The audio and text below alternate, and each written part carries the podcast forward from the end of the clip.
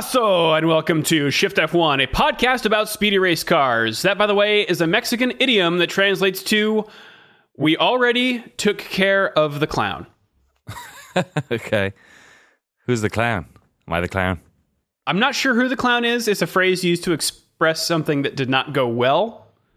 Uh, let's just say some people's tire strategies took care of the clown this weekend. I'm Drew Scanlon. Joining me, Danny O'Dwyer. How are you, Danny?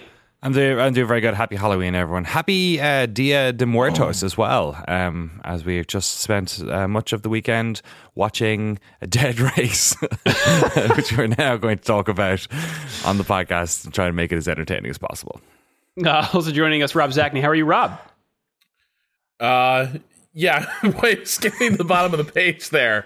Uh, I have I have felt better about F one, uh, for sure. But there were still there were still some moments.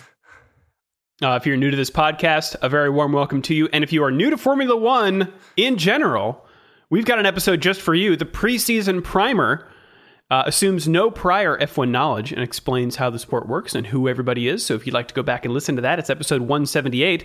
Also, this show is supported entirely by our audience over at patreon.com slash shiftf1, where every month we release bonus podcasts and videos exclusively for our patrons that cover racing documentaries and films, F1 video games, experiments with other racing series, and a lot of weird things. So if you would like to support the show and get all of that fun stuff, head over to patreon.com slash shiftf1 or click the link in the show notes. What do we have going on this month, Danny? Uh, myself and Rob did a patron exclusive podcast on Gone in 60 Seconds, which was a lot of fun. I'm sorry I 'cause missed it.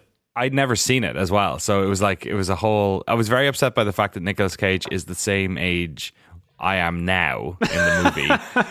I didn't like that at all. Um, he's 36, but I did. And Angelina Jolie was 25. It was wild. Uh, but we talked about that. And then hilariously, at the end of the episode, as we were sort of like, wondering if there was ever a sequel, we stumbled upon the story of the original Gone in 60 Seconds, which sounds like a sort of a Tommy Wiseau style um, uh, action movie. Uh, so we now definitely have to watch that this month. we, we, we came away being like, oh, we might have watched the wrong Gone in 60 Seconds. So um, enjoy that double feature coming to you this month on patreon.com slash shiftf1. And a massive thanks, thanks to all of our incredible title sponsors, Kick Aha of the Art, who was very nice to phonetically write their name down this month. Ah. At, at, sorry, Kick Aha. Kick Aha of the Art, Team Blackjack, Michael Maves, Gordy's Army, Talking Autos, Olivia Evans, Pyrites Card Castle, Iron Station Studios, Alan McCrary, Telemetry Deck is below the cost, costcap.com. I swear to God, every week. David Mule, Drew Stewart, Bailey Foot, Abdullah Al Thani. If you're a Skyglass customer, you can listen to highlights of the podcast while listening to this podcast. Abraham Getchell, Enzo and Ayrton, Redacted, Snigs, Alex Goucher, Max Voltar, Circuit Demon, Troy Stammer, Umberto Roca, William Rumpf, Irvine Clinical Research, Lachlan the Madden Man, and Jason Kelly. The only Lachlan I know, except for the Madden Man, is isn't the isn't Rupert Murdoch's son called a Lachlan as well? It sounds like a the It's, it sounds like a name you would you would know people named that. Lachlan Murdoch. It's very I don't know, throaty and Scottish. It sounds Yeah. Lachlan. There you go. Sounds like they're from a rainy country. It does, yeah. It's raining here today, actually, in Nevada, which is nice. Whenever it rains in the Bay Area, it's like it's just like getting a shower after being in the desert for four months. You just it you, it needs it. It's just the ground. Bernie filth. Eccleston would love it because all the cars start skidding over the road too. Oh yeah, it's great. I used to live beside the highway. I used to live beside 580, and whenever it would rain, we would just hear. "Eh," And you just wait to hear if the crash happened. Some sometimes it didn't. Sometimes they just get it and then they they kept going. But sometimes they did. Well, sometimes we have a race that isn't so exciting. Uh, let's get through it. There's some there's some interesting stuff in here, um, but let's just run down Danny, the grid. Danny Ricciardo here to help us yes, all. Ama- amazing. I, I guess the when uh, when the race is good, Ricciardo is bad, and the reverse is also true. Yeah. Uh, the grid: Max Verstappen on pole position, uh, George Russell lining up second, Lewis Hamilton in third. He lost his first time in qualifying uh, in Q3 uh, due to a track limits violation. So he had. I always love this when this happens. One shot. You got one shot, Lewis On Hamilton. spaghetti. Don't throw it away. Your shot. Do not miss your chance to blow. Uh, before putting in a good enough time for third at the very last moment. Uh, Sergio Perez fourth. Pretty cool to hear the roar of the crowd whenever he entered the stadium section Yeah, in qualifying. It was neat. Um, Carlos Sainz in fifth, Valtteri Bottas in sixth, Valtteri Bottas in sixth, Valtteri Bottas in sixth Mm. in his Alfa Romeo, splitting the two Ferraris of Carlos Sainz in fifth and Charles Leclerc in seventh. Although Leclerc did crash in free practice too. Uh, Lando Norris in eighth, Esteban, I'm sorry, Fernando Alonso in ninth, Esteban Ocon in tenth. Then we've got Daniel Ricciardo lining up in eleventh. Watch this space. Uh, Zhou Guan Yu uh, in twelfth, his first time at this track, which is impressive. And then Yeah, Yuki Tsunoda, Pierre Gasly, Mick Schumacher, Sebastian Vettel, Alex Albon, Nicholas Latifi, Kevin Magnussen got a five place penalty for use of uh, uh, power unit elements. And then Lance Stroll in 20th, he was penalized three places for the collision in uh, the US Grand Prix. Mm. Uh, the Red Bulls and Ferraris all starting on soft tires. Mercedes, only ones of the top six on the mediums. Mediums. Yes, the mediums. Uh, do you want to take us through the start, Danny? Sure. Uh, Verstappen got away uh, pretty well. The Mercedes almost caused themselves a nightmare because Russell did not get away as fast as Hamilton, and Hamilton sort of tucked in behind Russell right away, and then they were sort of fighting each other. Which then, if there's one driver who's good at fighting car drivers who are fighting themselves, it's Sergio Perez. He's used to being in the, in that big pack at the start of a race and uh, fighting for position. But they did sort themselves out. Russell got a good toe behind Hamilton um, and pulled out to the side. Hamilton then sort of uh, occupied the other side of the, the track. So by the time they got through turn one, Hamilton had basically defended against Perez.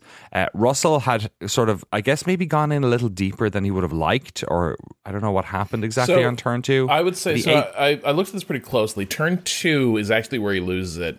He and Hamilton Yeah. are going side by side, and uh, Russell goes really hard on the inside and clips the curb in, Yeah. in turn two.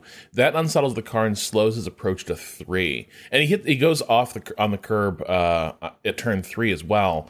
And so like you know, he, he has said after the fact that he was too cautious. He was he was going out of his way to avoid having a, a dust up with Hamilton, Right. Uh, and and and that that could that could well be true. It, it did seem like he was leaving a lot of racing room to the point it, it compromised his his own race.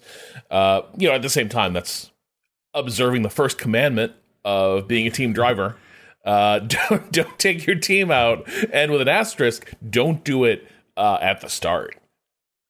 Yeah, uh, unfortunately, uh, as you say, Perez sort of was waiting, lying in wait for that type of misstep, and uh, overtook Russell on the way into. I think it was four. I think by four he, he had it done. So, um, yeah, bummer for Russell, who out qualified and you know is outscoring his teammate this season. You know, and uh, but wasn't able to to to make it stick at the start of the race. So we're looking at Verstappen, Hamilton, Perez, Russell, and then I think the two Ferraris had a decent start. They're in fifth and sixth at this stage. I don't know what happened to Bottas during that, but uh, that's kind of the order of things for the next while. Yes. Uh, Ricciardo on lap 13, having lost a couple places at the start, actually. Uh, he gets Zhou with DRS uh, for 12th place. Bottas, I should uh, correct myself, also started on the medium tire. Um, okay, well that's probably why he slipped back then. Yeah, he, he dropped two places. Uh, it's also around this time, well, yeah, that uh, Gasly goes for a move on the inside of Stroll, who had gained five places at the start, actually. Wow. Uh, he, he tends to do well at starts.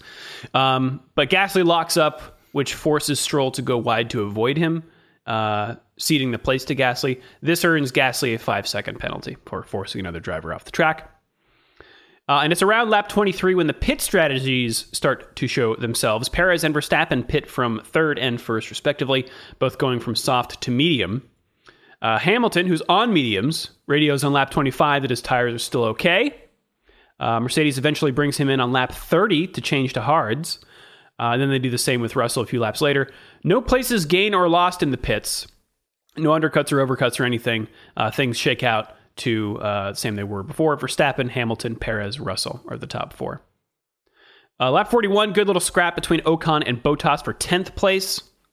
Ocon gets a run on Bottas down the main straight, uh, then takes him around the outside of turn one, but Bottas gets a slipstream and tries to fight back in the next section as Ocon uh, gets kind of a, a, a poor exit, uh, but Ocon keeps the place. There are some parts of, I was trying to think like, I have wanted to go to the Mexican Grand Prix because like it's a it's it's close for a Californian.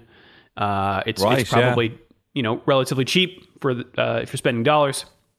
Um, and I I don't think I kind of want to stay in the stadium section because it seems cool, but nothing ever happens there. I No. think turn one is probably the place to be, but there's also that like four, five, six complex that a lot of stuff happens too.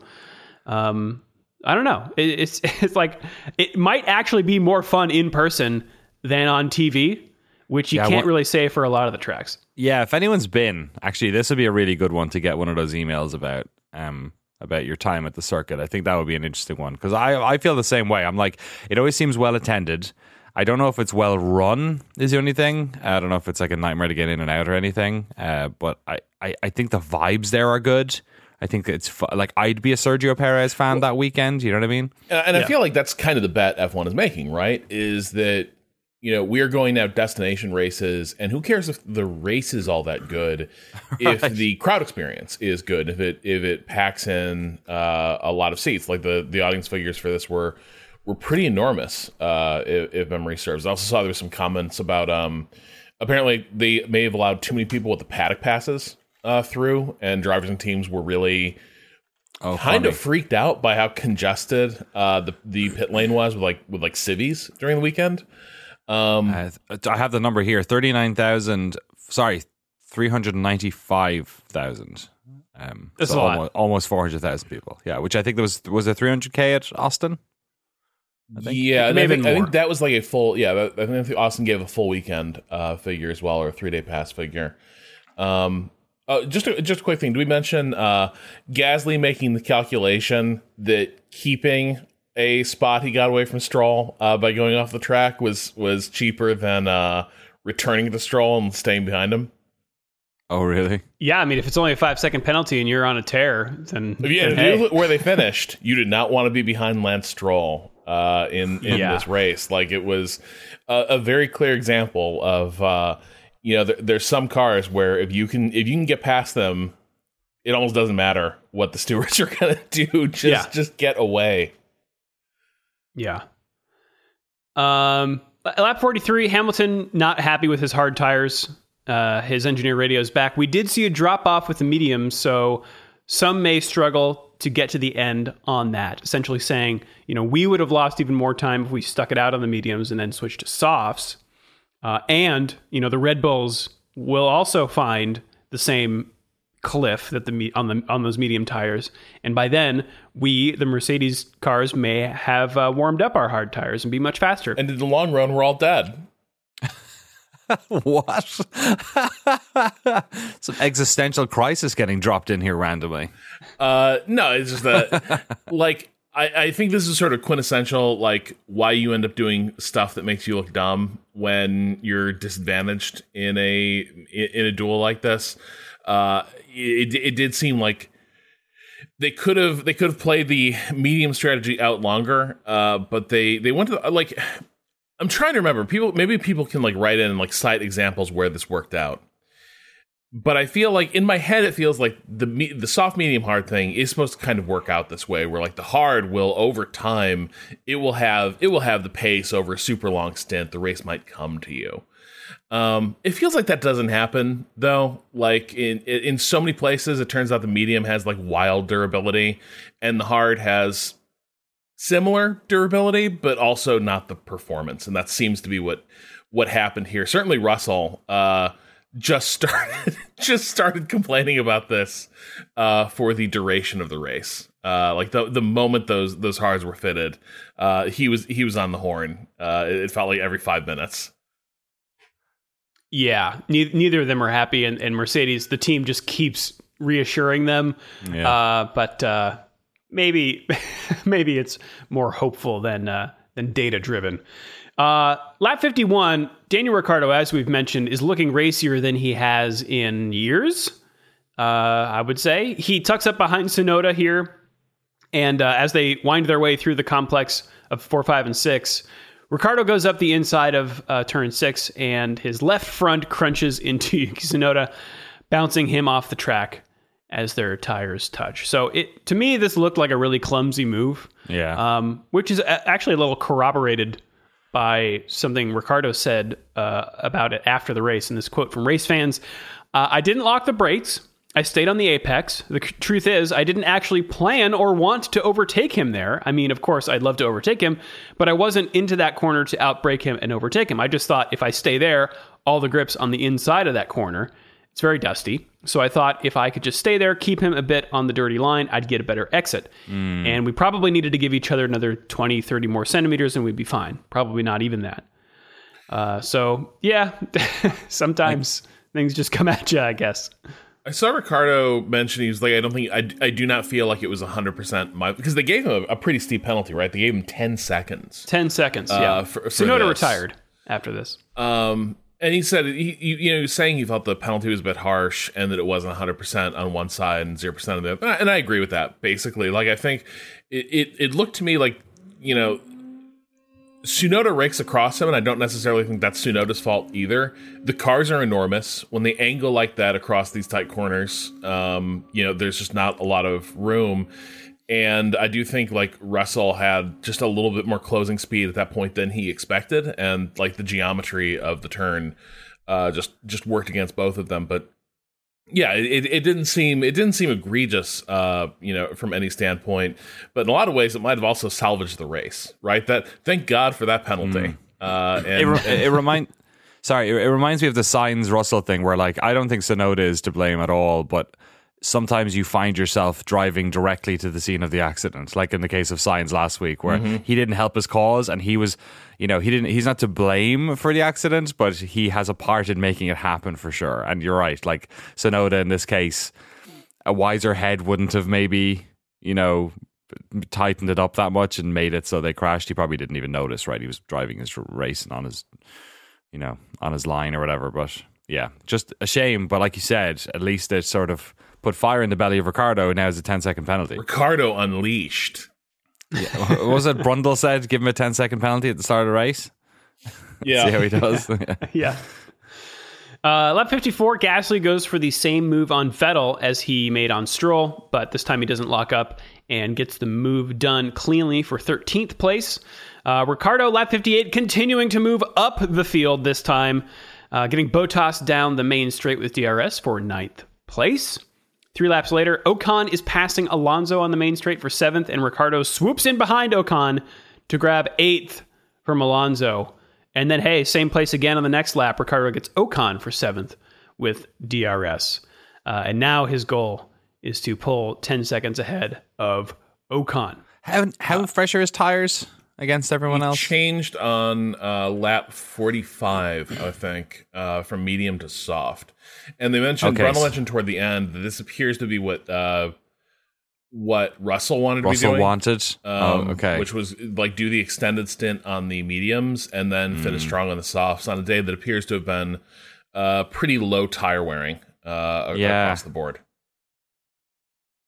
That's yeah, gotta it be looks even more frustrating for them looks like Ocon and Alonso at that time were on um, hard tires. well alonso doesn't have to worry about it for much longer Hey, shout outs No. to the racefans.net tire strategy chart that they changed. Uh, Yeah. It's good. Good is infographic, good. gang. Yeah, it used to be like uh, just text. Like Yeah, it was an pitted Excel. on It was an and the- chart. Yeah. Yeah, and now it's now it's graphical. Very cool. I, I love the uh, uh, the breakdown that they do. We also take great advantage of their lap chart to make sense of the race here. Um, but yes, uh, there's a reason maybe that Alonso let those two cars by, which is that his engine was going to explode, and it does so on lap 56, um, uh, 65, uh, just as he's driving down the main straight, and brings out a brief virtual safety car. Thankfully for Norris, he had just gotten a move done on Bottas for ninth place. i wanted And a safety even- car so bad Even here, Martin Brundle was like, uh, it would have been better if it was a full safety car. They didn't need it because like the No. car was gone in a minute. But like, This is where they oh, need to bring out that that old school like, oh, time to dust the track that like NASCAR and IndyCar do, where it's just like gotta get the street sweepers out there. Uh, but I was also like, I was sitting there and I was like, I understand why the like front runners didn't go in, but I was sitting there being like, they're gonna pull Russell in. He had he had enough of a he had enough uh, slack behind him that he could have come in and gotten the spot cheap. He was coming around to uh, the pit entry uh, well after the the VSC was called. Uh, there are a few people that had the, had the chance to, to opt in, and I guess you know maybe it was a it was not a day where the, the, the pace differential was was that strong, or uh, or maybe you didn't want to give up the track position, but it did feel like Russell was kind of out there in no man's land and was desperate to sort of get back into something resembling a race. Um, and they they sort of punted on the decision to go for uh, the the soft until very very late when they're doing the, the fastest lap thing. But I was surprised more people didn't sort of who, who were sort of in in those places where you have a bit of a gap didn't at least see what they could do uh, with, with a different different compound. Yeah, uh, in the closing stages, though, it, Ricciardo is trying desperately to keep that 10 second gap to Ocon, but Russell is coming up to lap him. And Ricciardo says, again, this is from race fans, quote, in the last few laps, I was pretty nervous because George was so close to getting a blue flag for me, and I knew I would lose a couple seconds with that, and that would have dropped me back into Ocon. Then when I heard he pitted for fastest lap, I was like, he probably doesn't think it or know it, but uh, I'll buy him a beer anyway. That's awesome.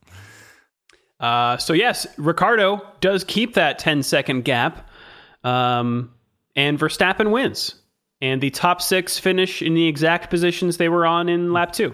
Yeah. And here Norris, are those Norris positions. gobbled up some spots as well. We should mention he got up to ninth. That's true. Yes, yeah. the other the other McLaren was also passing folks. Uh, Max Verstappen wins 14 race wins in a season, which is a new record. Although, as Max himself pointed out, we do have more races in a season these days. I think Vettel said something like, "Let's go for 16, baby. He can do it." uh, Lewis Hamilton in second. Sergio Perez, local boy, rounding out the podium. Good for him. Uh, and then George Russell in fourth, Carlos Sainz in fifth, Charles Leclerc in sixth. Daniel Ricciardo holds on to that seventh spot. Then Esteban Ocon, Lando Norris, and Valtteri Bottas finishing in the top 10. Then we've got Pierre Gasly, Alex Albon, Zhou Guan Yu, Sebastian Vettel, Lance Stroll in 15th, Mick Schumacher, Kevin Magnussen, Nicholas Latifi, and then the DNFs of Fernando Alonso and Yuki Tsunoda. And Russell did get the fastest lap. Sure did. And that's Mexico. Not the most exciting race. No, but we did get that. Um, we we did get the like for whatever reason they decided to Mex Mexico up the music. Oh my gosh, the mariachi decision. version. fantastic like so much better than their standard theme uh it is an incredible arrangement of the f1 theme Should they do it every race? well see, so the the thing about that is uh this is actually really like the arrangement really works it, it's it's totally matched to the ensemble they're using i suspect it, it won't tra- like like Mexican horns like sound awesome. Like this is this is a known fact, and you can do a lot of cool things with them. I and they they did a cool arrangement with this. I do have I do just have a suspicion that like and we booked the chieftains to do the F1 the F1 theme. I think it might be a bit more of a what the fuck is going on? Yeah, I mean, it, it, the, the strings translate to strings, the horns translate to horns. Like, it's, yeah, it's, it's cool. Uh, you you found a YouTube version of it, Rob, Yeah. which I th- sounds like what they were using. Yeah, uh, I, in I think broadcast this is, that I'll link in I the show think this is it. Yeah. They just pulled it off YouTube. yeah, I think it was uploaded to YouTube. Yeah, uh, but yeah, it's it's it's great shit. I love it. Uh, let's run down this driver standings here after the Mexican Grand Prix. Max Verstappen uh, still on top. What do you know? With 416 points. In second place, Sergio Perez with 280 to Charles Leclerc's 275. That was a big flip. Uh, George Russell's in fourth with 231. Lewis Hamilton in fifth with 216. Carlos Sainz in sixth with 212. And then Lando Norris in seventh with 111. Esteban Ocon's got 82. Fernando Alonso's got 71. Valtteri Bottas in 10th with uh, 47 points. And we've got Sebastian Vettel with 36. Daniel Ricciardo with 35, Kevin Magnussen with 24, Pierre Gasly with 23, Lance Stroll with 13, and then Schumacher with 12, tied with Yuki Tsunoda. Uh, Zhou has six, Alex Albon has four, Latifi and De Vries tied with two, and Nico Hulkenberg with zero. In the constructor standings, Red Bull Racing is on top, having clinched the Constructors' Championship with 696 points. Ferrari's in second with 487. Mercedes in third with 447. Two races left. Mm, it'd have to be pretty catastrophic for Ferrari, I think. Uh, Alpine's in fourth with 153. Uh, just ahead of McLaren with 146. That's an exciting race, especially after uh, the ascendant orange cars in this one. Uh, Alfa Romeo's in sixth with 53, then Aston Martin with 49. Gene Haas and team in eighth place with 36, one point ahead of Alpha Tauri in ninth, and then Williams in 10th with eight points. Let's take it to the news, shall we? News. We got some news finally. We sure do, Rob. Take it away.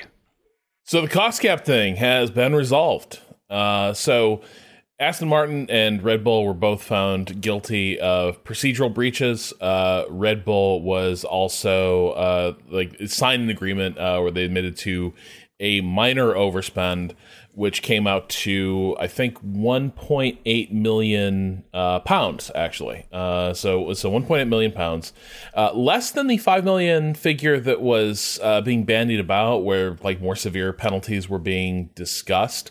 Uh, but what was sort of clarified in all of this was that in their accounting, Red Bull was an error by about five million pounds. They so it, it appears that they submitted books that they felt were comfortably under.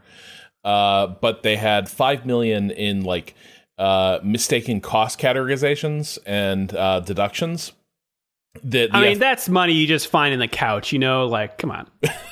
so the FIA, the FIA wiped uh, wiped that away, and uh, you know that that's the procedural breach, and then the overspend is uh, 1.8 million pounds, uh, and there's a penalty associated with that. So there's going to be a uh, seven million. I think it's a seven million dollar uh, penalty fee um, that they're that, that they've been assessed, which I don't think is going to bear on their cost cap. So I don't think they're going to get like a double whammy of they're down seven million on the cost cap. People can correct me if I'm wrong, but given that they've been very clear about what they're complaining about, I would feel that if this if this were being held against their cost cap, they would have brought that up as well. But the uh, thing that they are being hit with uh, is that they have a 10% reduction to aerodynamic testing time uh, next season. And as a reminder, uh, we, we discussed this like I think last year or two years ago when this was being uh, like put in the works.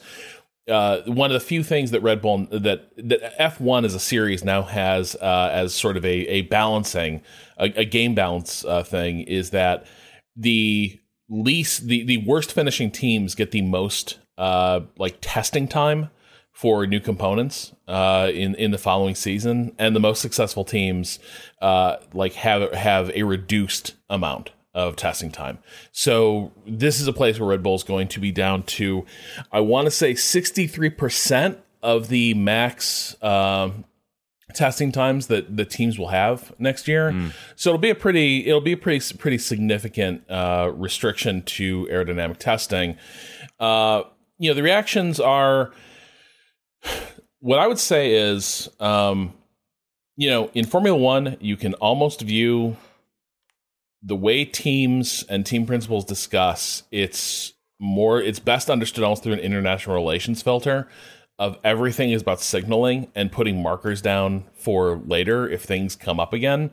So you got Horner out there uh, talking about this is a completely uh, draconian penalty. $7 million is an enormous sum, uh, but the restrictions to testing is a, a, more, draco- a, a more draconian part of the settlement. Uh, you know, Horner Horner said that that represents an, an, enormous amount. It's anywhere from between a quarter and a half seconds worth of lap time that comes in from now. That is a direct effect on next year's car and will be in place for a 12 month period. By winning the Constructors' Championship, we become victims of our own success. In addition to that 10% having um, a 5% incremental disadvantage or handicap compared to the second or third place. That 10% will uh, put into reality will impact our ability to perform on the track next year. Ferrari, sure. on the other hand, have been very clear this is nowhere near enough. Um, you know, they, they and they, they make some good points in in their argument against this settlement. Uh, they said two million euros is a significant amount. Uh, that's the that's the overspend. Uh, we've given our opinion several times on the topic. We at Ferrari think the amount is worth around a couple of tenths per lap, and so it's easy to understand that these figures have a real impact on the outcome of the races and maybe even the championship. That's we can take or leave, you know, whether it's actually worth that amount. But the point they make is that okay, there's going to be this like, there's going to be this testing restriction, but at the same time, you know, aerodynamic testing costs money, and so with them having reduced aero time, that is money that's going to be freed up to be deployed elsewhere. So for like Ferrari's position is that effectively this is the kind of kind of penalty that's going to come out in the wash of the right. operations of the Red Bull team. Uh, and it still can't quite make up the advantage that Red Bull has gotten. Um, and then, you know, Wolff over at Mercedes has kind of been the most circumspect about this, really, uh, you know, arguing that it's it's too little uh, for for everyone else, um, and too much for Red Bull. Uh, and you know, he says it's kind of it's it's it's tough to judge how detrimental this is going to be. Uh, you know, his, his, argument though is that the the big hit is reputational. Uh, you know, have Red Bull having been sort of forced to admit that they they breached the rules. Uh, I think what's funny is with with all this like complaining and, and gnashing of teeth over the settlement, everyone like Red Bull's like we hate this this ruling, but for the good of F1, we will accept it. Ferrari's like we hate this ruling, but for the good of F1, we need to accept it and move on. And so I, I do think there's a lot of like posturing in all of this, and I think this is why you end up with a with a, with a settlement like this. Uh, you know, Red Bull's at pains to say like you know you couldn't possibly have done more. Uh, this is the, sort of the limits of of what you can do to us and that we'll accept.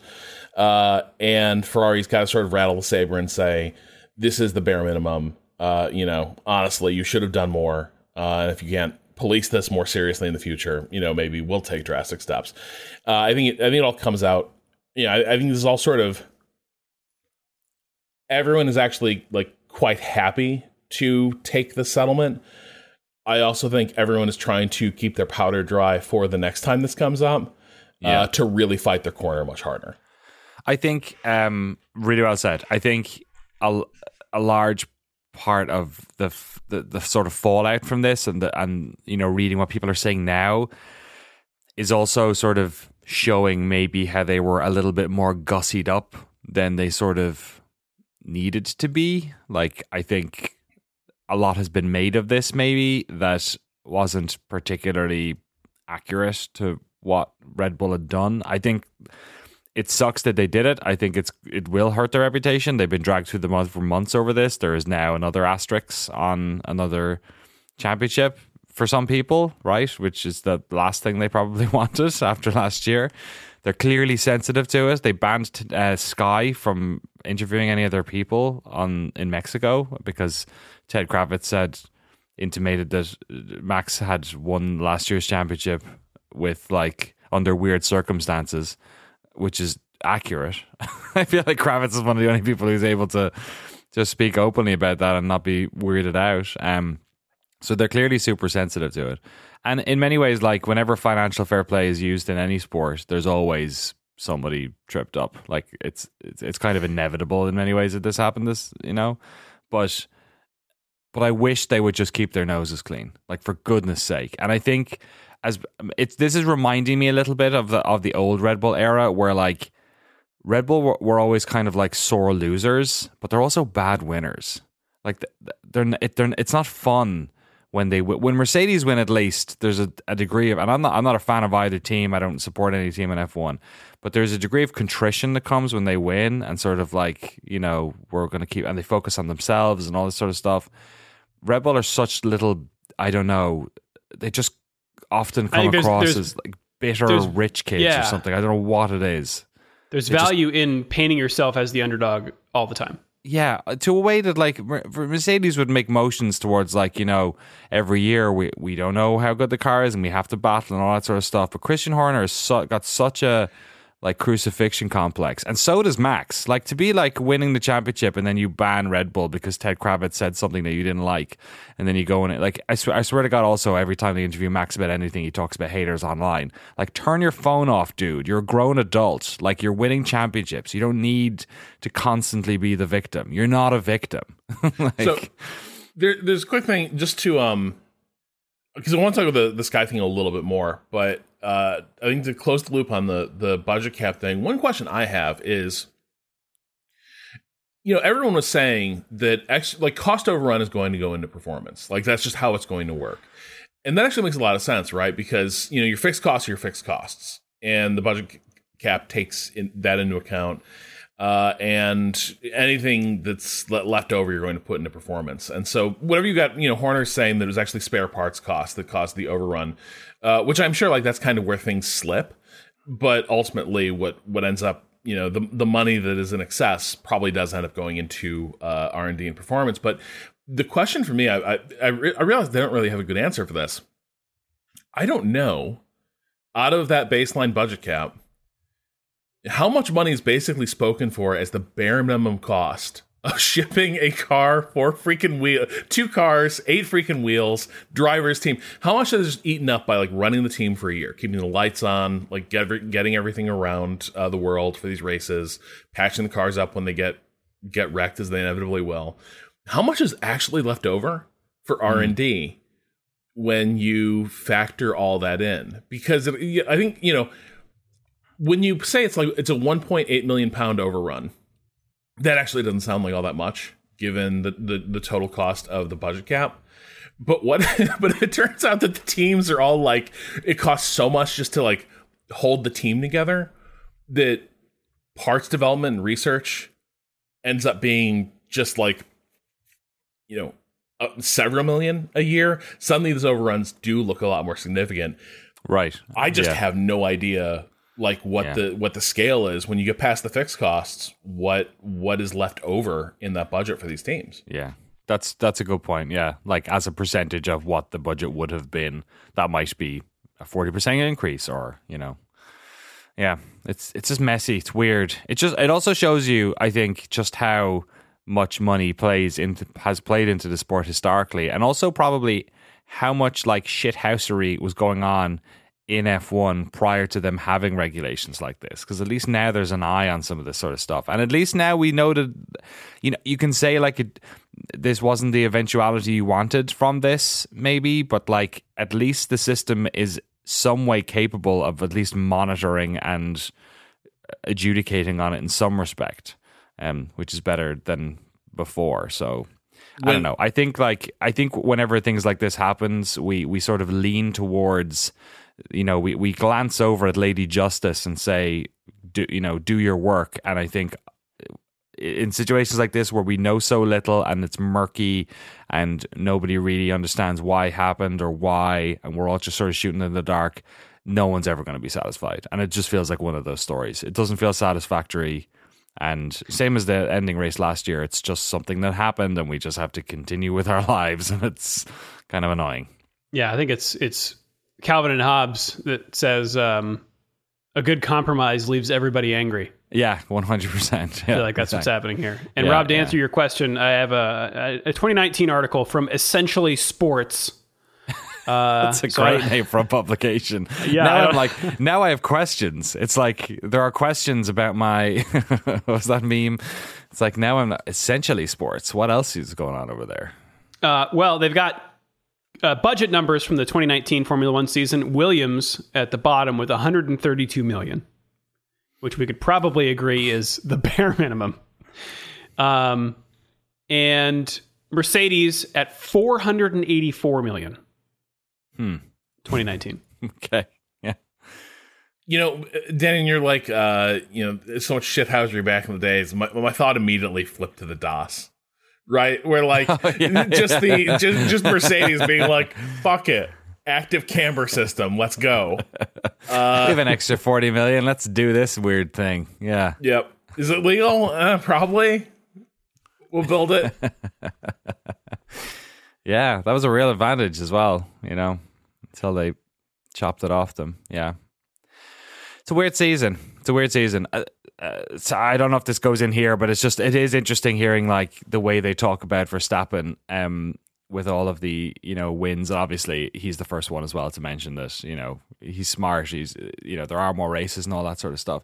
And I think we talked about it last year, but it's just it's Sergio Perez is the problem here. It's like without if Perez is able to fight for him at all, we have a we have a you know a shot. Charles Leclerc did his best, fair play, and I think also in like in weirdly in a like in a bad. Uh, Red Bull maybe not having the best sort of image at the moment. Leclerc is doing a lot, and so is Sainz for Ferrari's image. Like because they are, I think, his, historically a non-likable team unless you are uh, you know, an Azzurri or a Tifosi. And I think um, Carlos especially is, uh, just rules. Like that that guy just seems like, that guy seems cool.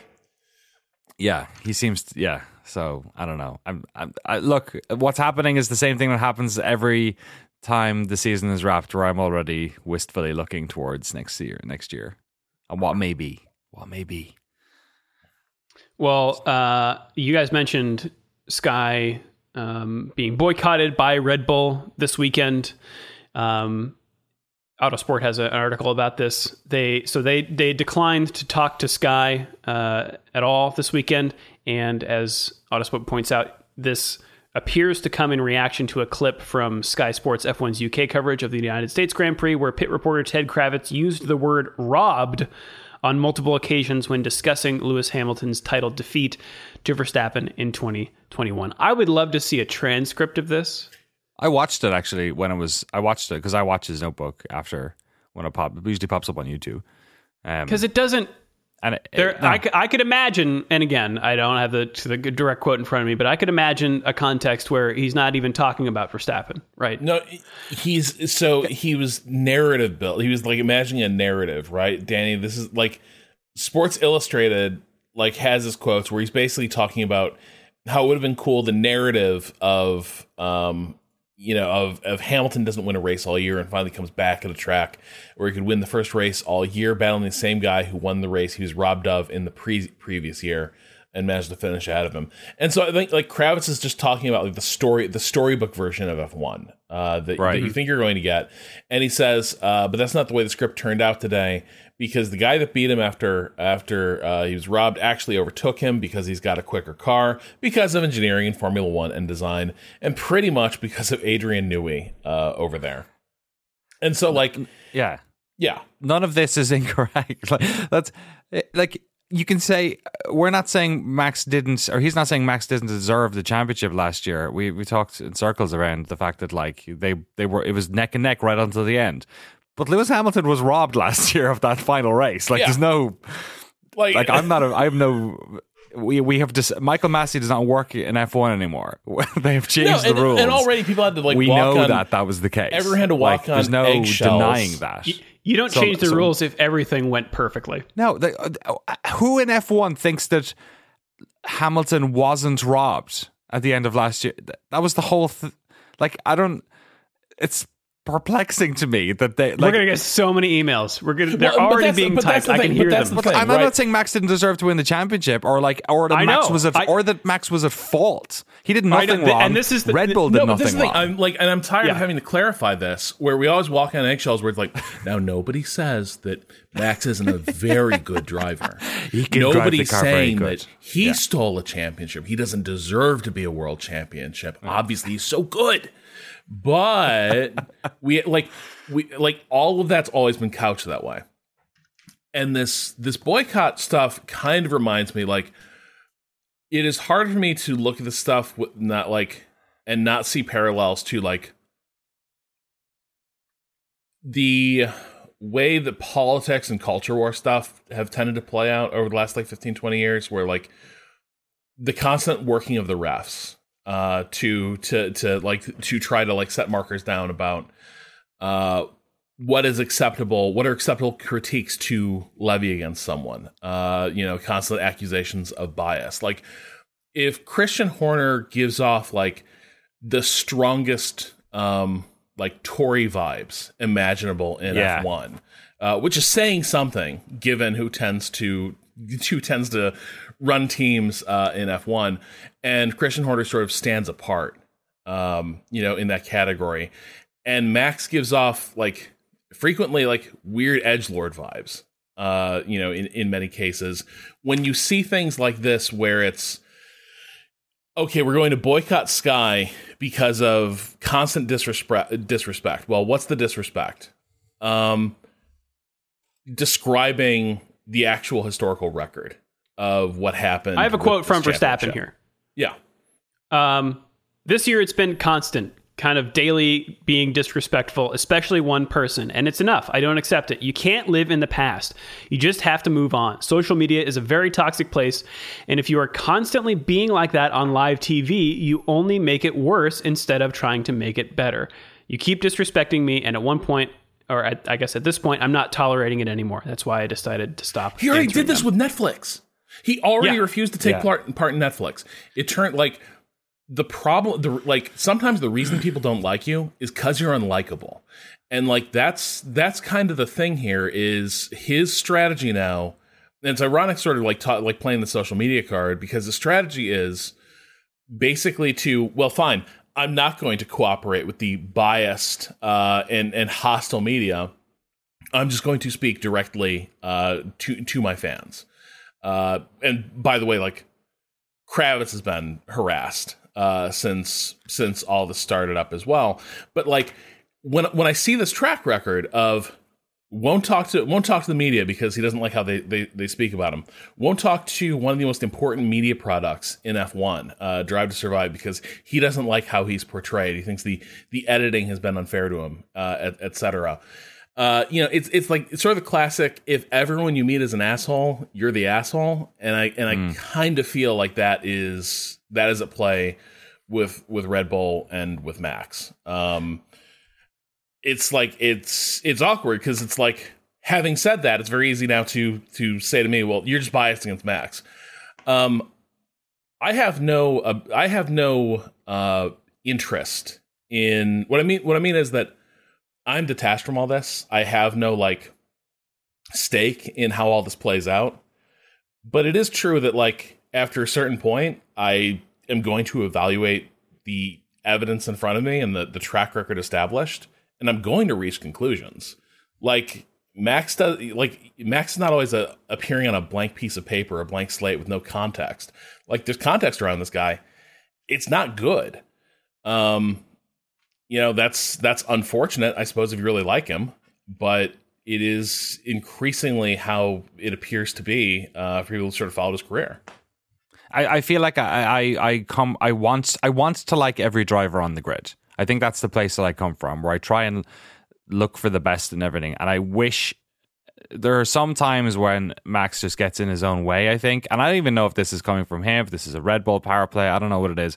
But it just reeks of like holier than thou nonsense. Like if they can't take the most like like like as an adult, if you're an adult and you re you hear what Ted Kravitz says, there's nothing there's nothing disrespectful or wrong or it's what I imagine happened is then a bunch of people quoted him or copied him and then like tweeted at Max those clips or something and then he got angry about it and uh, because he keeps going back to social media social media has nothing to do with what Ted Kravitz said Ted Kravitz does not put his videos on Twitter. it's, it's a broadcasted on television.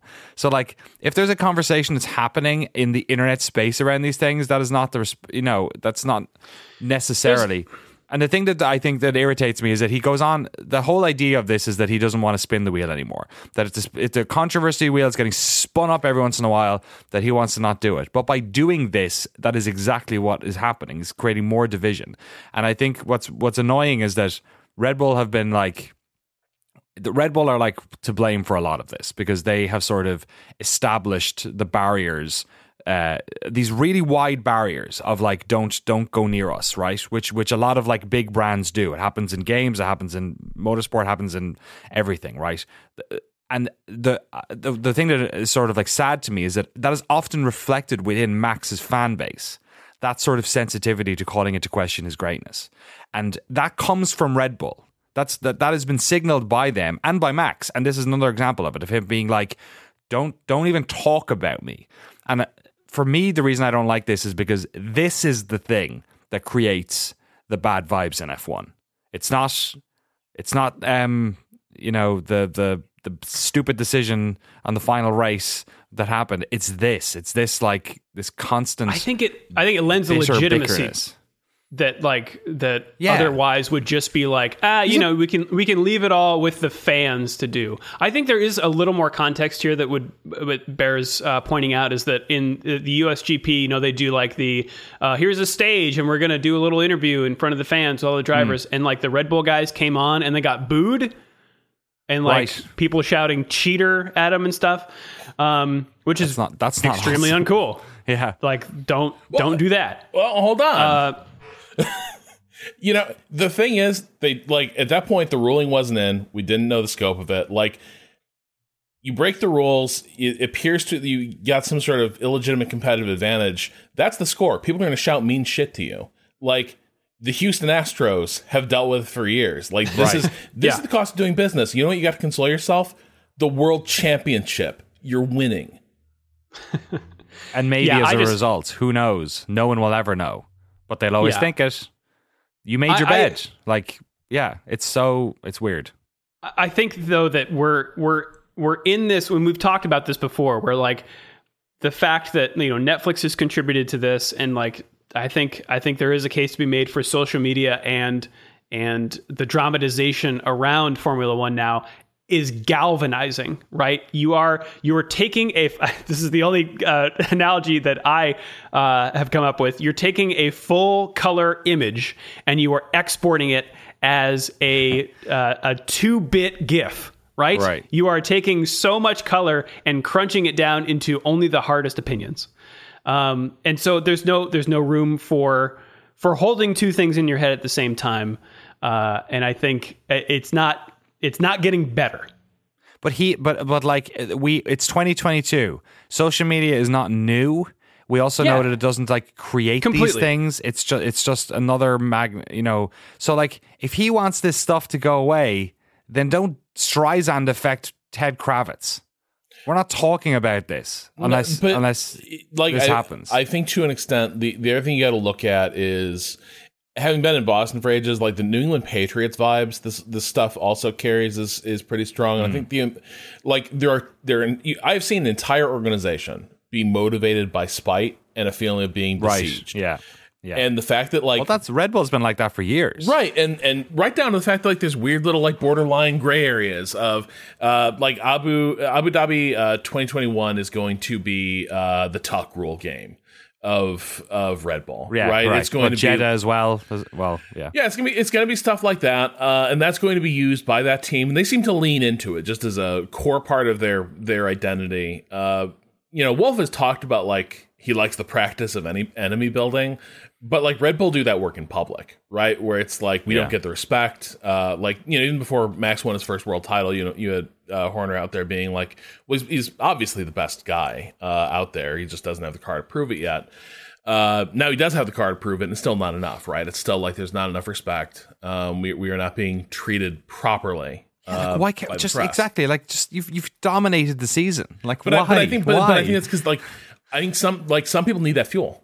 Like I, I yeah, like totally. If that's yeah, if that's if I hear what you're saying, like if that's the mountain that you've decided to climb, But then it, yeah, but it makes them unbearable, right? It makes them Yeah. tough to like endure because it is the sore winners complex. So like, how are we going Yeah. to win more? Uh, by finding some sort of new well of resentment. And, and I will, I will say just real quick here, like, I do think there is like from what I can observe on social media, uh, like the, the fan bases do skirmish all the time. They they, they scrap all the time. Uh, I, I will say though, I think there is a difference between uh, sort of the sort of siege mentality that that Max sort of stirs up, uh, like among his fan base, versus the exhausting uh, Sir Lewis Hamilton uh, is is a patron saint like version of the Hamilton stands out there who like mostly like it's very lib brained shit in some ways where it's like uh, hey good morning and have a thought for Sir Lewis Hamilton uh, overcoming all the things he has every day and still he rises like that's kind of the Hamilton fan base which is like he's this avatar of optimism uh, Right. and like everything's should, happened should be pointed out. George Russell is beating him in the standings at the moment. Right. Uh, I think I think every fan base to a degree takes on a bit of the character though of of the avatar it's chosen. Right. So you got Hamilton's sort of aspirational like lifestyle brand, uh, like Yeah. op, like uh, like optimist and activist, uh, like persona that's reflected in the fan base. Verstappen's resentful shithead. Verstappen's resentful shithead uh, like pose is also like sort of uh, mimicked by the fan base.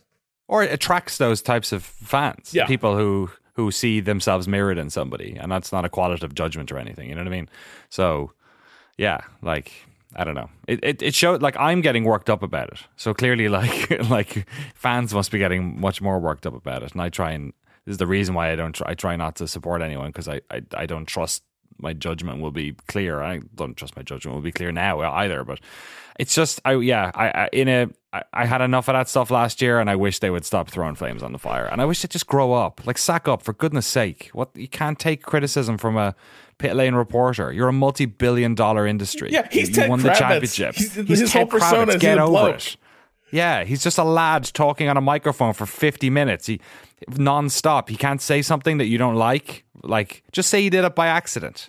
You know I mean? know- just get on with your life. Drink drink your champagne from your golden goblet. You know who's got it all on- in, figured in your out? Spice Girls house and shut up. Alex Albon just posts pictures of him and his family's pets. yeah, exactly. God, uh, yeah. The real villain is Christian Horner. God Almighty, just have like smile for fuck's sake. Sorry. Uh, let's move on. Uh, Rob Alpine's penalty from last race. Oh yeah, this is weird. vacated dunzo uh so so basically we had mentioned that there was some procedural stuff around whether the uh, review that Haas had requested was even valid given that it came in late uh FIA basically came back and, and wiped that entire thing away, saying that uh, Haas couldn't have placed the placed the protest. Uh, they, they they basically junked it, and it does appear the only uh, real fallout's going to be sort of reconsideration how of how aggressive they have been with uh, orange and black and orange flags uh, with stuff like that because there have been cases where they've been like you got a winglet hanging off and they've they've flashed it and I, I, I do suspect there's been a recognition that they've been overzealous in some places uh, and I would say like I, I stand by this they should have called Alonso in because that mirror was a big component that was bouncing around. That like the the real issue wasn't so much that Alonso shouldn't have had that place; it was that the stewards had missed. Like they, they should have called that car in uh, and gotten the thing pulled off. But uh, either way, his position was restored uh, for the USGP. Yes, he got seventh place. Um, yeah, and it should we should point out that it was Haas that has gotten the brunt of I think three black and orange flags calls Yeah. this season. So uh, they'll probably be uh, happy to hear that they're being reviewed. Um, and uh, lastly, here, Rob, before we get to some quick hits, uh, the winter shutdown. Well, yeah, I mean, there's never been one before. Uh, teams have a holiday break, but they're discussing that they're not there yet uh, in terms of unanimity. Uh, having a full, like, enforced shutdown over the holidays for uh, it sounds like either two weeks or a month. Uh, we're two week, maybe two weeks into the year. The the phrasing is a little unclear to me, uh, but it seems to me like uh, you know we, we've talked about the overwork and fatigue that is just sort of crop like creeping into F1 uh, via the extended schedules uh, and and the pace they are operating in. And it would not surprise me if there have been a lot of teams that reach, reach the conclusion that like uh, in addition to the summer break, uh, they actually now need to enforce a proper winter break uh, and stop using that as a place where they just uh, bust ass on car development. Because right now that that is what they are doing. You know, it's kind of down to every team to decide how much they they give their staff for the holidays, and it doesn't sound like anybody's missed holiday time uh, over this. But you know, the minute you're saying, "Well, we're doing car development uh, throughout the winter," you know, are people going to take a full two weeks? Then take ten days and, and come back and do extra work. They're going to do the latter uh, in an environment as is competitive uh, as F one. So, I, I certainly hope that the teams can come to some kind of agreement with this. I don't think that probably that feels like a band aid. I think the real issue with the workload for the teams is just going to be the extended season and all the flyaway dates that are going to come with it. But this is at least a way to start uh, building in some uh, work life balance for for factory staff and, and the team during during what's supposed to be a slow season anyway. Great. Yeah, I hope it happens. Uh, all right, couple quick hits here from Danny.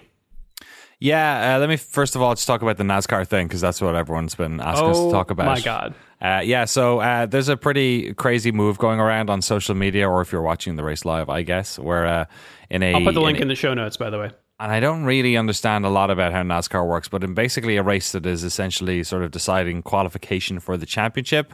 Where it's I the penultimate race of the season, and uh, this driver Ross Chastain was on the cusp of being eliminated from championship contention. right. Yes, so he, the NASCAR playoff system is strange. Uh, he is in 10th position as they approach the final turn of the final lap. And he does what can only be described as a, a PlayStation era video game move where he sets the car up on the top of the track and basically drives into the wall, the curved wall, and uh, has the curved wall take him around at almost full speed, the apex of that turn, entering the next straight at incredible speed while all the other cars would have, you know, eased off or gone on the Well, brakes. it's not to- the yeah, it's not the apex because normally when you you slow down to make a turn, you're you're trying to hit the apex, right? Yes, but what if you didn't slow down? What, What if, if you just- just, made the wall turn you instead? and he and just rides the wall and then comes flying out and ends up gobbling up five places. He ends up in fifth. And he probably would have ended up in fourth had the car in front of him not been in the way, um, up on that high side of the, the track. Um, absolutely incredible. People were saying, and the commentary was saying that's like a video game move. Absolutely insane. Um, it turns out it le- legitimately was a video game move. This quote from Ross Chastain when I asked him, "How did you figure out how to do that?" and like, "Why did you do it?" He said, "Oh, I played a lot of NASCAR 2005 on the GameCube with Chad growing up, and you can get away with it. And I never knew if it would actually work. I mean, I did what I, what when I was eight years old, uh, and I grabbed fifth gear. I asked Alpha Two on the last lap if we needed it, and we did." And couldn't tell who was leading, so I just made the choice. I grabbed fifth gear, uh, down the back and full committed. So apparently he took his hands off the wheel. Once I got against the wall, I basically go go to the wheel and just let go of the wheel and hope I didn't catch the turn f- turn 4 access gate or something crazy. But I was willing to do it. So he let go of the wheel, just like had it in fifth gear and then and then like hoped that he didn't hit a gate and crash out, like yaw his car into the sky. Oh. Um, absolutely insane. And it was really funny because like the winner of the race was like, you know, doing, you know, standing on their car and all they were doing was showing replays of this crazy guy lunging into fifth position. It was, uh, it was something else, wasn't it? Yeah, absolutely, and it kept him in camp- championship contention, Yeah, wild. um, and set a new lap record. Yeah, right. He was two seconds faster, I think, than, than everyone else that lap, which is Uh, pretty the, the, remarkable. radio, the radio reactions also from the rest of the field are priceless. I'll put that in the in the show notes as well. Uh, and go ahead, Rob. I was, I'm wondering, like, is this the sort of thing that's only really possible at Martinsville too? Right? Like, uh, I think th- it's probably only sh- short tracks that this would work on. I remember another video game thing that was tried a few years ago in NASCAR where it's kind of the opposite. Like a driver uh, cut the like he hit the apex, but really really fast, and so bounced off the wall instead of um, you know. Uh, uh, you know, slowing enough so that he didn't hit the wall. He just kept going fast so that he hit the wall on his exit, and then hoped that he would, you know, bounce off and Right. keep going faster. That didn't end up working, um, but but this one did, and in fact uh, has even been seen apparently by Fernando Alonso, who retweeted this Twitter video saying, "This is the best thing of 2022 in motor racing. We all did this on video games with damage disabled. Never thought this could become reality." Clapping hands emoji. It's so funny. It's like, and it's funny. Watch. I was watching interviews from some of the other teams, and they were like, "Yeah, I'm." You know, the teams who like got knocked out and whatever, and they're like, "Yeah, I mean, can't be mad at it. Like, I didn't think." We've all thought about it. no one's done it before, or like apparently one guy done it a couple of years ago. But they were like, "Yeah, we've nothing bad to say. Like he he he went for it and he got it. Like, what can you do?" Um, It's in the game. it's- If it's in the game, it's in the game. Exactly. Absolutely insane. I love that he played the GameCube version Yeah. of NASCAR as well. What a weird one. Um, Yeah, and then the last piece of hits here, uh, the quick hit news here is the uh, is the news that uh, Audi has named Sauber as the work works partner for 2026. We knew that Audi was coming in during Spa this year in August. They said that they were going to be entering in 2026, but declined to name the team that they were going to be doing the deal with. Um, so it is uh, Alfa Romeo, or I guess Sauber, as they will be reverting to, presumably, um, in the coming years. They also confirmed that Audi will buy a stake in the company, but no details on the timing of the purchase or size of the shareholding has been given. This from Autosport.com. Um, as previously announced, the team will continue to compete under the Alfa Romeo name in 2023, but it's expected to reverse to its Sauber identity in 24 and 25, assuming that the current Alfa sponsorship deal ends, which you would probably assume. Uh, the team will continue to use Ferrari power units for those interim seasons. So, big change happening over at Alfa um, Audi are in, and the naming dance of Sauber continues. Yes, indeed. Well, if you would like to uh, join our fantasy league for the final two races of the season, you can do so using the link in the show notes. The top three from Mexico, we have a double Irish podium. Oh my God, good stuff. Chucky Garlaw, right. lads. Chucky Garlaw. Uh, we have Mark from Ireland um, in third place with Balls of Steel Racing. Very good. Balls, balls, balls. uh, in second place, David from America. David's team, Red Cars Go Faster. Well, and, do uh, they? uh, Danny, I might need your help with this one. Also okay. from Ireland, first place, Oisin? Oisin. Oisin. Oh, no, right. Oisin. O I S I N, is it? Yes. Oisin. Yeah, it's an Irish name. Oisin. All right. Uh, with their team, Simple Economics. Simple Economics. I should mention when I said Chuck Law, I was do- I was doing the the uh, the literal translation of that being "Our day will come," which is just talking about Irish people. I wasn't actually supporting Sinn Féin when I said that. I wasn't. I wasn't calling for a United Ireland or supporting the IRA. Sorry, I should say not Sinn Féin. Oh my god, I got the IRA and Sinn Féin mixed up. Emails next week are going to be a nightmare. Uh, emails next week are going to be a nightmare. I'm going to be getting totally from, different. I'm gonna yeah. I'll get, Republicans are going to be emailing me and uh, Max fans. I can't wait. Oh boy. Uh, Sorry, lads. Overall... We're not here to take part. We're here to take over. How about that? Oh, now, now people that don't like Conor McGregor, which is everyone, including me, um, is going to be email again. I'm going to shut up now. Uh, Shift F1 Fantasy League overall standings. It's a Canadian lockout on the podium. In third place, Robert's team, Alpino Noir. It's great.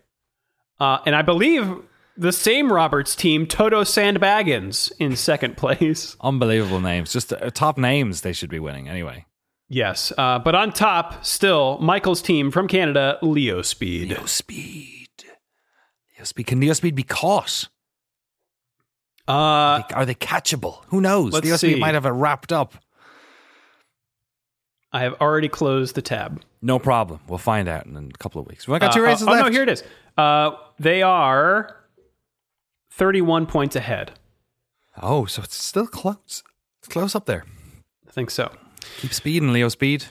Uh, all right, so that's our fantasy league. You could also uh, send us an email at shift1 podcast, shiftf1podcast at gmail.com or f1.cool slash emails. Mm. Diction. Yeah, can't wait to read um, next week's. I've, hey, yeah. much much like Red Bull, I have laid my bed and I will have to sit in it. uh, you can also hit us up on Twitter at ShiftF1 Podcast. I'm at Drew Scanlon is at Danny O'Dwyer and at Rob Zacny is Rob Zacny's Twitter account. Uh, that's us around the internet. Should we take it around the world? Let's race around the world. Yeah. Those camping world trucks are back on track for their final race of the season mm. at the Phoenix Raceway in Avondale, Arizona at the Lucas Oil 150. Avondale. We'd say Avondale. Avondale. I like it. All right. Avondale. Pro- that's probably it. It's a place in England, I think. Um, let's see. The NASCAR Xfinity Series is also racing there. Final race of the season at the Phoenix Raceway. It's all happening. In the NASCAR Xfinity Series Championship. Uh, we have MotoGP at the Ricardo Tormo circuit in Valencia, Spain. Yeah. Uh, for the Gran Premio de la Comunitat Valencia. Excuse me. Yes. That is also the final race of the season for MotoGP. Yeah, we're, we're getting down to it here. Mm-hmm. We've got Super GT, I think, in their final race of the season at Twin Ring Motegi. Oh, we love Twin Ring Motegi. Well, Danny, I have some bad news. Oh no, what? What happened to Twin Ring Motegi? It's been renamed. No, no, not since Camping World Truck have I been so disappointed. What's happening? I know. Has it got a cooler It's- name? Appar- no, it's called oh. the Mobility Resort God damn it. Motegi. Well, look, I'm not going to come out here and say that I don't think mobility is important. So I'm, you're not going to catch me there, Satan. But I don't know. Should we go to the mobility resort? Yes. Maybe they sell retro Twin Ring Motegi T-shirts in the gift shop. Oh, that would be great. Uh, if we were to go, we would have to go to Motegi in Tochigi Prefecture. Oh, great, really great prefecture. And we got NASCAR. Oh my, are we in? Are we in Avondale? We sure are.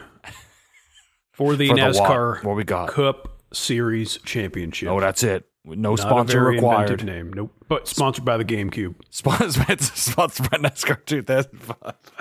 bet me, got, bet me to it. Yeah. Uh, it's the right. only video game console with a handle.